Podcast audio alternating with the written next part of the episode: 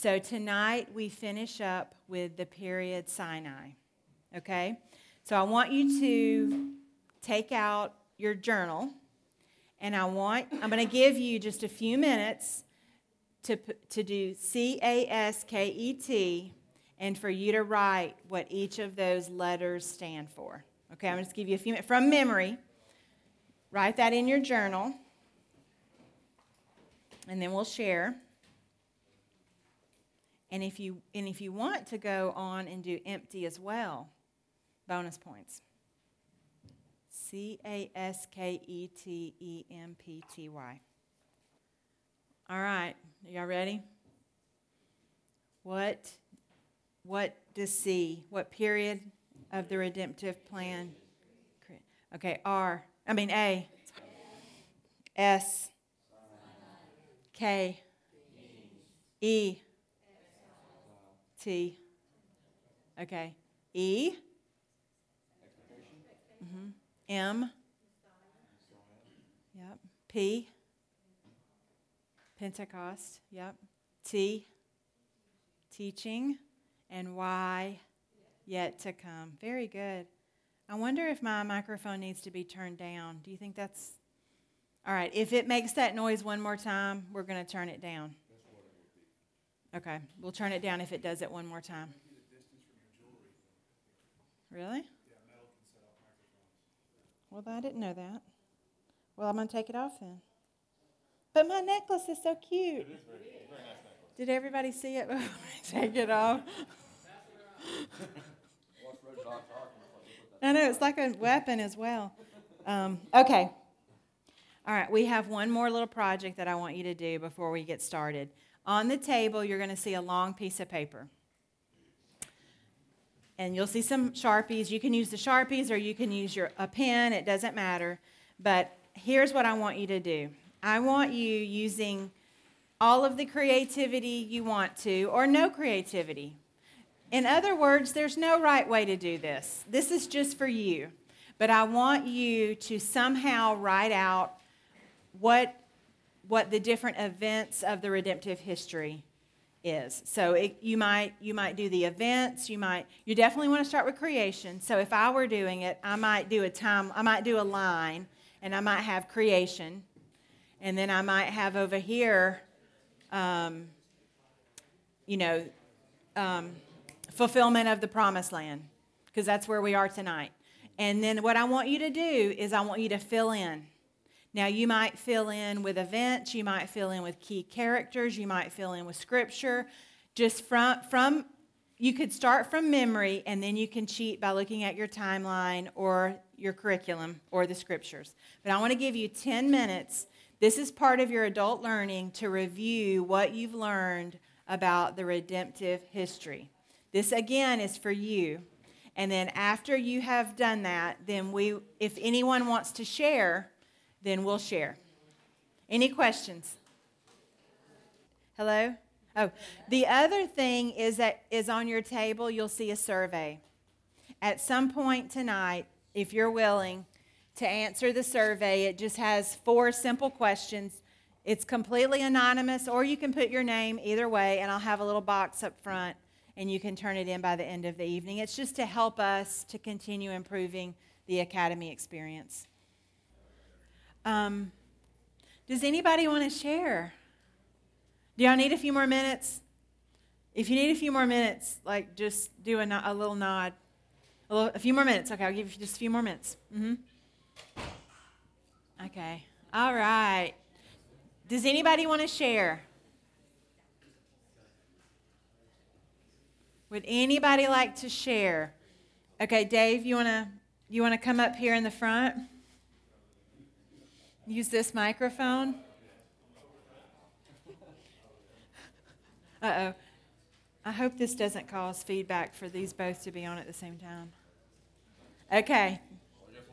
We'll find out. It's like a mic drop. That's right. Uh, how did you want me to share this? However you want to. Yeah. All right. Can everybody see this? Just describe it. All right. Well, what I did was I just drew like a picture here. So I got the, this is like an earth with Adam and Eve on it, and here's the tree with the fruit. And then we have Abraham and Sarah here with the stars getting the promise. And then we have uh, Joseph here in the, with the Nile River and the um, pyramids in Egypt.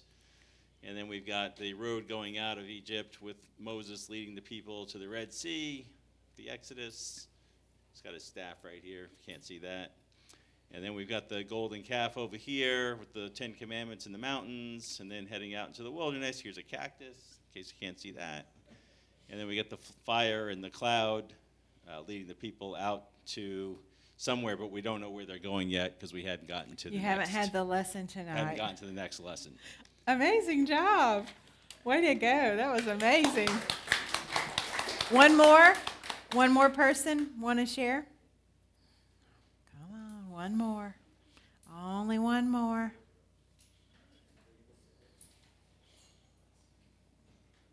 Okay, Jenna. Thank you. Good job. So, good job. Thank y'all so much. Um, yeah, awesome job, and we will continue learning over the next session about this redemptive story that God is telling. Yes, Dave? Yeah, your pen's here. Yeah, sorry. It does look like a special one. So, yeah.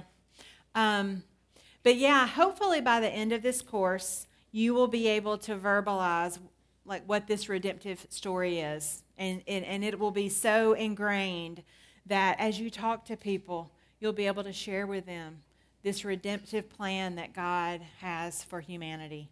Um, so let's get started tonight with our last lesson of session one Onward under Joshua. So, God is making the Israelites into a great nation. And we see that begin in Genesis 12. Um, it says, I will make you a great nation. But what is needed to become a nation? Well, the first thing you need is a people, right? You have to have people. And we saw God take a family, grow them into a tribe. They went into, into Egypt, became enslaved. But during that time, they multiplied, they grew, so that when Moses led them out of Exodus, they were in the hundred thousands. So they went from a family to a tribe to, to a large amount of people that could be a nation. So we, we need a people, check, we've got a people. A nation needs laws and customs. And we see that God in um, Exodus, Leviticus, and Deuteronomy, he established a law. He established customs for the people. So, check, we've got that. His holy people, his chosen people, who were, um, who are to represent him to the world, they need to know how to live in relationship to God. They need to know how, how can an, an, an ungodly people dwell with a holy God. So, God, what did He do? He created a sacrificial system. And of course, we know that the tabernacle is the place where He dwelt with the people. So, they need instruction on worship, they need instruction on how to relate properly to God. So, we see that in Leviticus. Check. So, now we're at a point where there's one thing missing. What is missing for them to become a great nation? The land. Land is missing. So, that's what we're going to talk about tonight. So, this is how God chose to bring humanity redemption. This family becomes a tribe, becomes a, a nation. And this is the nation that the Messiah will come from. So, our bottom line tonight God fulfills his promise of land to his people and calls them to be a settled people living in covenant loyalty, choosing life and blessing. God fulfills his promise of land to his people and calls them to be a settled people living in covenant loyalty, choosing life and blessing. So, tonight we're going to talk a little bit through Deuteronomy, a little bit about the law, talk about Joshua and why the Canaanites couldn't remain in the promised land. And then we're going to, we, we may not have time to do this, but hopefully we can leave with a challenge to remember God's faithfulness.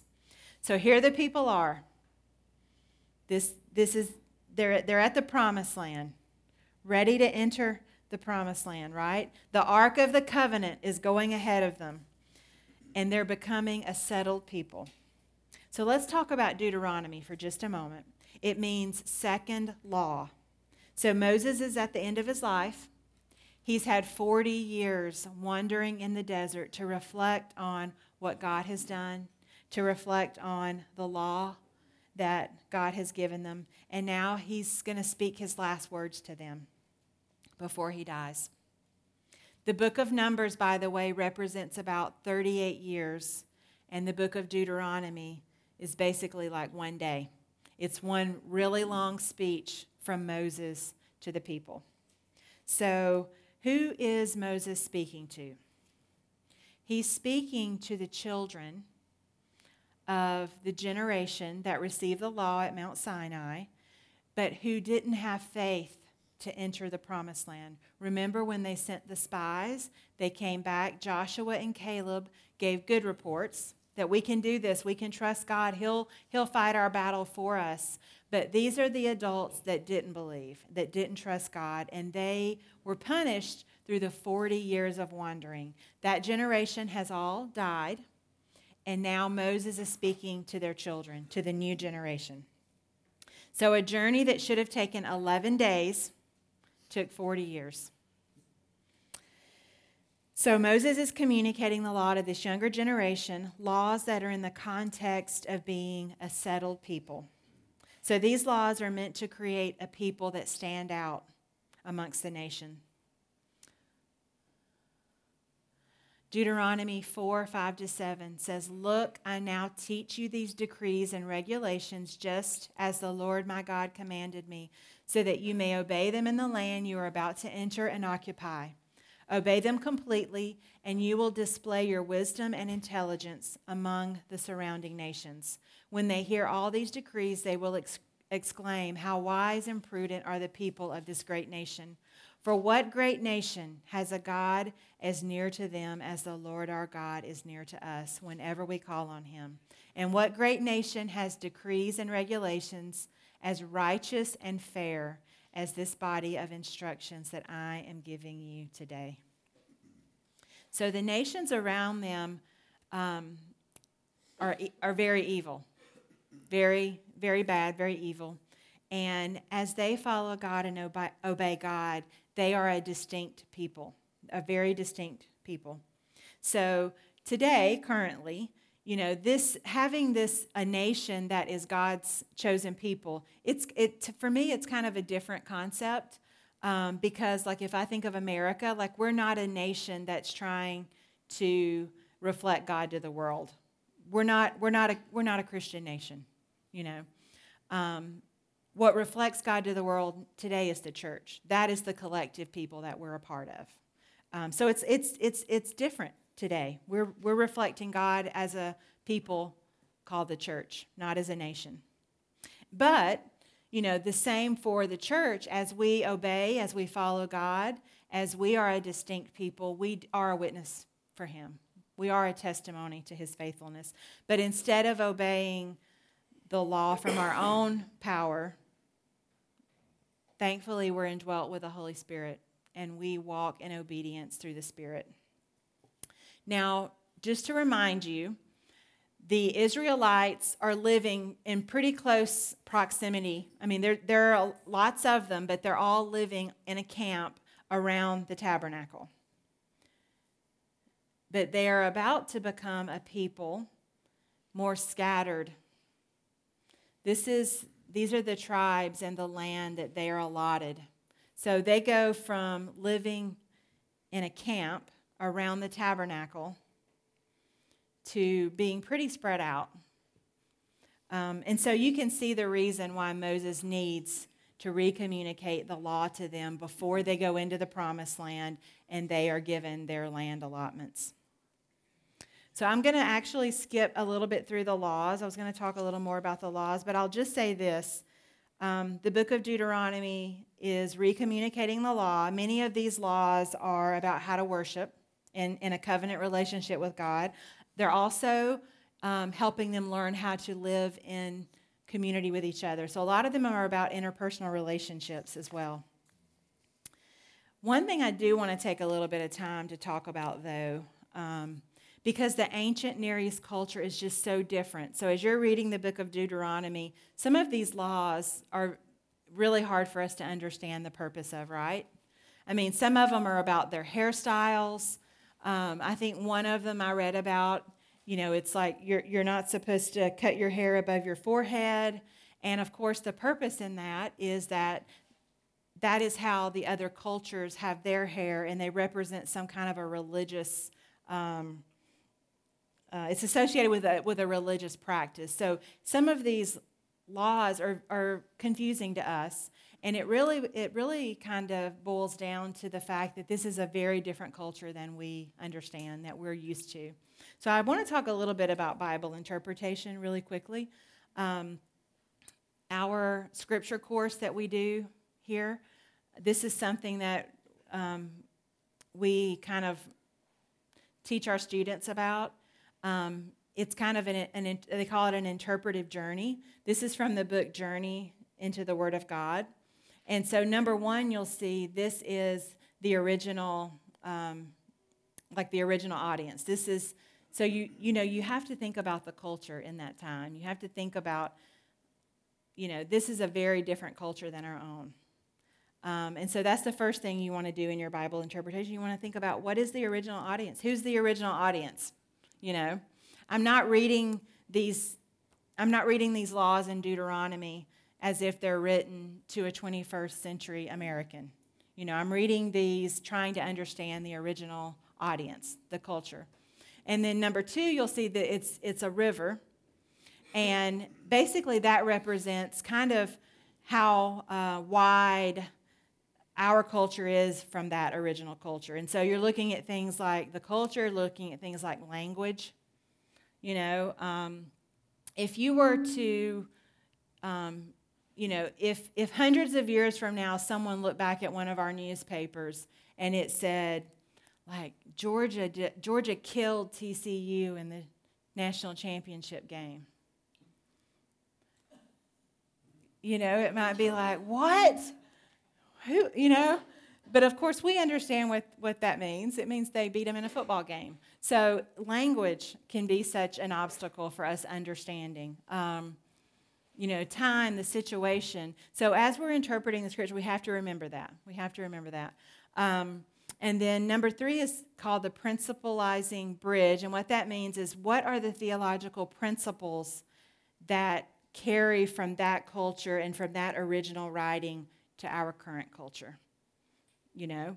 And then the fourth thing you'll see, it says, it's got a cross and it says, You are here. You have to look at where we are in the redemptive story as well after the work of Christ. You have to kind of, you know, interpret understanding the finished work of Christ. And then lastly, you know, you see number five.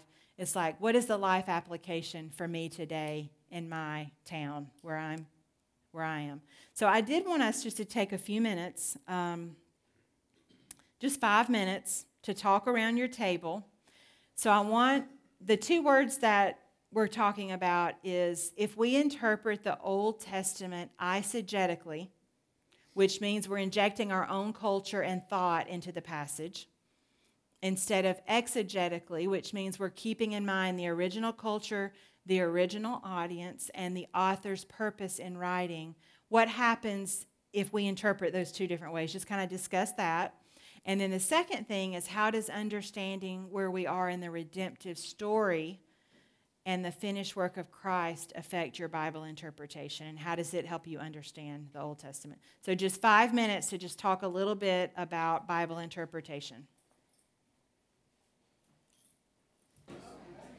Okay, let's keep going. um, some of the laws that we looked at. Yeah, sorry. We're like, I'm behind tonight. I apologize. Because um, we want to answer these awesome questions you guys submitted. So I'm trying to like hurry, hurry through. Um, some of the laws that we read in Genesis 15, I think, I mean, Deuteronomy 15, um, were in order to create a flourishing community where there wasn't poverty. So it's about, you know, it's about loving people. Is there anything that you learned? Um, that was one of your homework questions that you wanted to share that you learned from um, Deuteronomy 15 about God's heart for the vulnerable and what He put into place to care for people in the community. Anything stand out that you want to mention? Dave?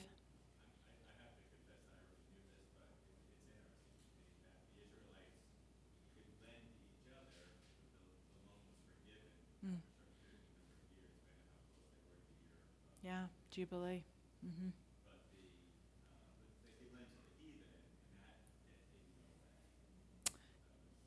Yeah, interesting. That is interesting. hmm And that still transfers over today. Like, you take out a credit card, seven years later, it's gone. It is? Well, no, like, if you stop paying it, yeah, you, you, it falls off the credit report. I- negative things Oh, I see what you're saying. I see what you're saying. seven Seven years. year credit report, seven years. Yeah, I see what you're saying. Yeah. Okay. The seventh year, yeah. You still owe the money though. still think that's where they got the number from. Yeah. Except student loans. Uh, Brian? I think it's really interesting that God is interested in justice economically. Mm. He set up a system so that uh, there was a leveling of the playing field pretty frequently. And um, that's not something that we see in our culture. No. Yeah. Yeah. That's good. Very good. Yeah, that's interesting. Um, I want to read. Oh, go ahead, Daniel. Yeah. seven years, was that called the year of Jubilee? Is that what the year of Jubilee is? Is the year of Jubilee? Uh, it's, I know one thing is is for the land. I'm not sure what it is. What is it, Warren? Say that. Yeah, you let your land rest on the seventh year. The the what? The fifth year. Fiftieth year was the cancel. Oh, 50th year cancellation of all debts. Yeah, yeah, yeah. The land. Yeah, yeah, yeah, yeah. Mary Jo.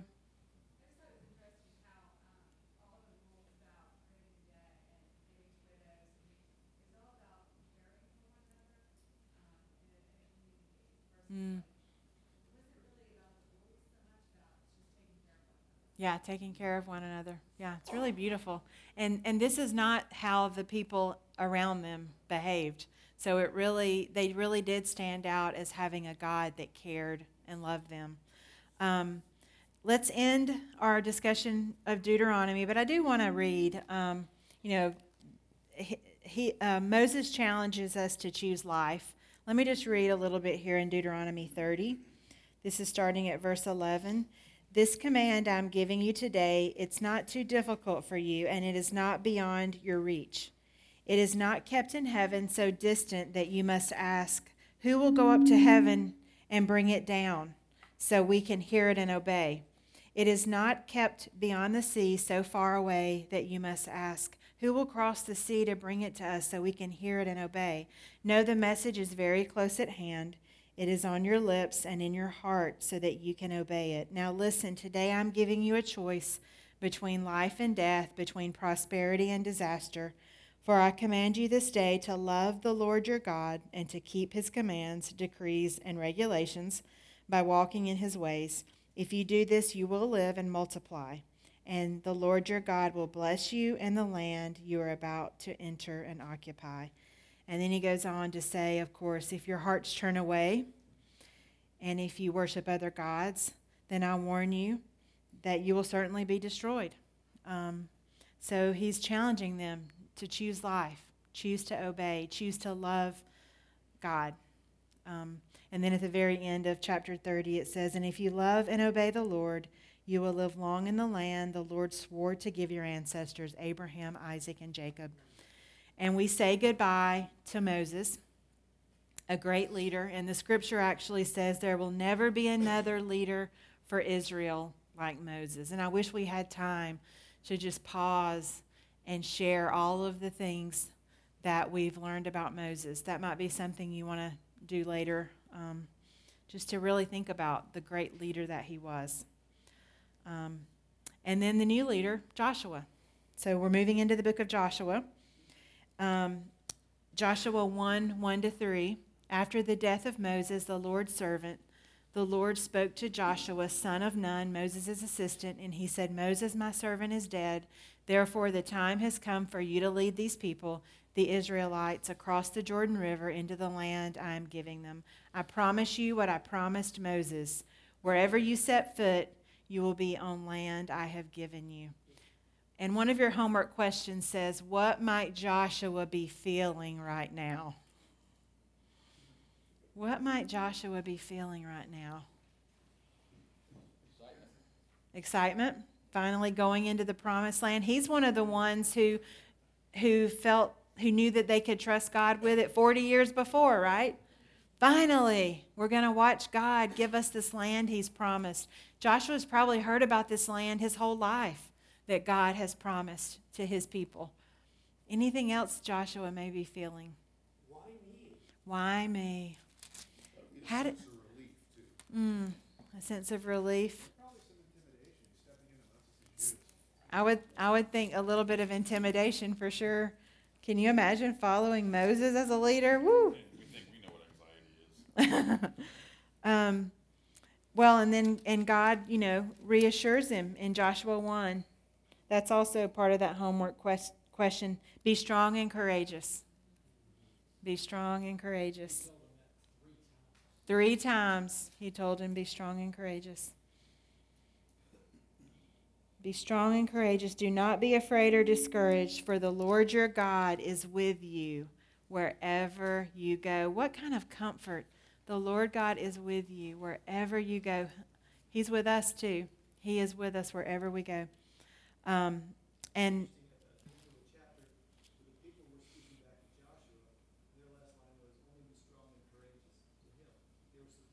their support, yeah. That's a good point. The people were. They were like, we're going to follow you too. We followed Moses. We're going to follow you. They were behind him. Um, okay, I'm going to have to hurry. Okay, let me just say this. God asked Joshua to do two thing, three things in Deuteronomy 7 1 to 5 destroy all the inhabitants of the land of Canaan, do not marry them, destroy their gods, and do not worship them. So there are seven nations that they're to defeat. Now, they're not to defeat all the people, they're only to defeat the ones that are in the, on the land that has been promised to them. So, why might it have been important that none of these people remain in the land that the Israelites have been given? Why might that be important?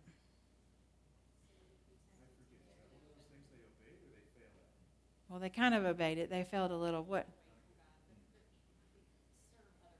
Yeah.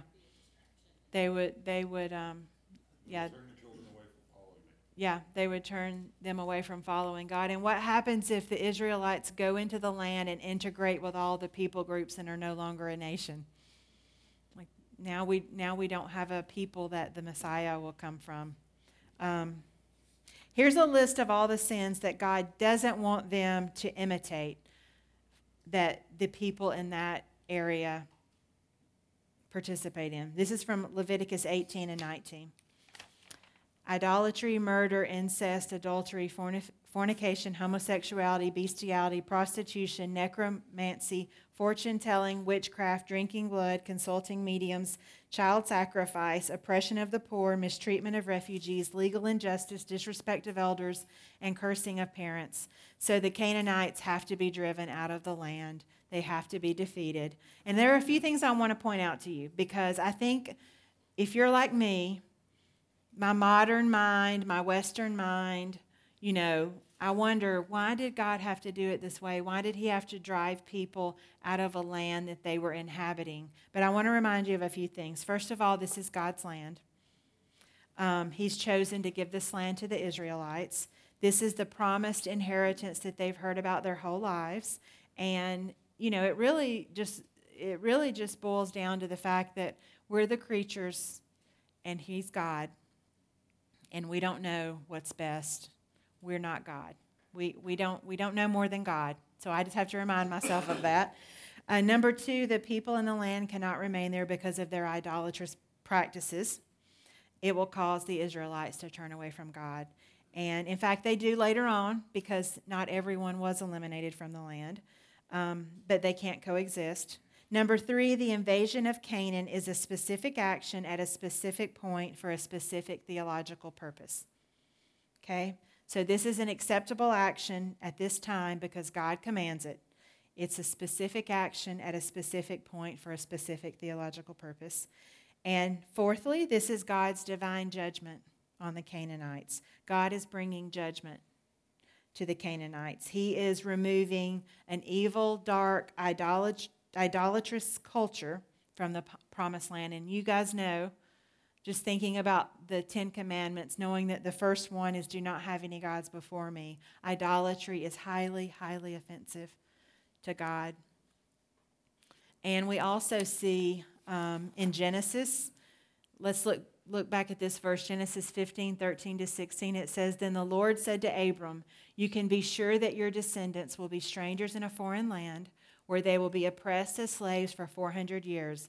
But I will punish the nation that enslaves them, and in the end they will come away with great wealth. And as for you, you will die in peace and be buried at a ripe old age. So, this is what God is saying to Abram. And then he says, After four generations, your descendants will return here to this land, for the sins of the Amorites do not yet warrant their destruction. So, God planned to bring judgment to the Amorites in the future when their sin was at a certain level, and that time has now arrived. Um, we also see, by the way, that foreigners are invited to trust in the one true God. We look at, we see Rahab. We read about her. Um, and if you read Matthew 1, the genealogy, we see that she's part of the genealogy of Christ. So that's really cool. I'm going to read this and then we're going to we're going to move on to have Warren come up. Um, this is a book actually that Warren told me about. Uh, is God a moral monster? It says God's overarching goal was to bring blessing and salvation to all the nations, including the Canaanites, through Abraham. The covenant God made with Abraham is unique in its sweeping, outside oriented, universally directed nature. It is unlike any other religious movement. Yet, for a specific, relatively short, and strategic period, God sought to establish Israel in the land with a view to fulfilling this long term global plan of redemption. God would simultaneously punish a wicked people ripe for judgment. Not doing so would have erased humankind's only hope for redemption. So, they conquered the seven nations with God as their commander, and then they had peace. And then Joshua and Eleazar died. And at the end, Joshua says, The people of Israel served the Lord throughout the lifetime of Joshua and of the elders who outlived them, those who had personally experienced all that the Lord had done for Israel. Of course, we know that the Judges, the book of Judges, is next, and this is the end of the Sinai period. And the, the, the Judges is a cycle, right? The Israelites turn to idols, God raises up a judge, they turn back to Him, they're blessed, and then the cycle repeats itself for about 450 years. And then, of course, when you return, we'll be going into the kingdom. We'll be going into the period of the kings.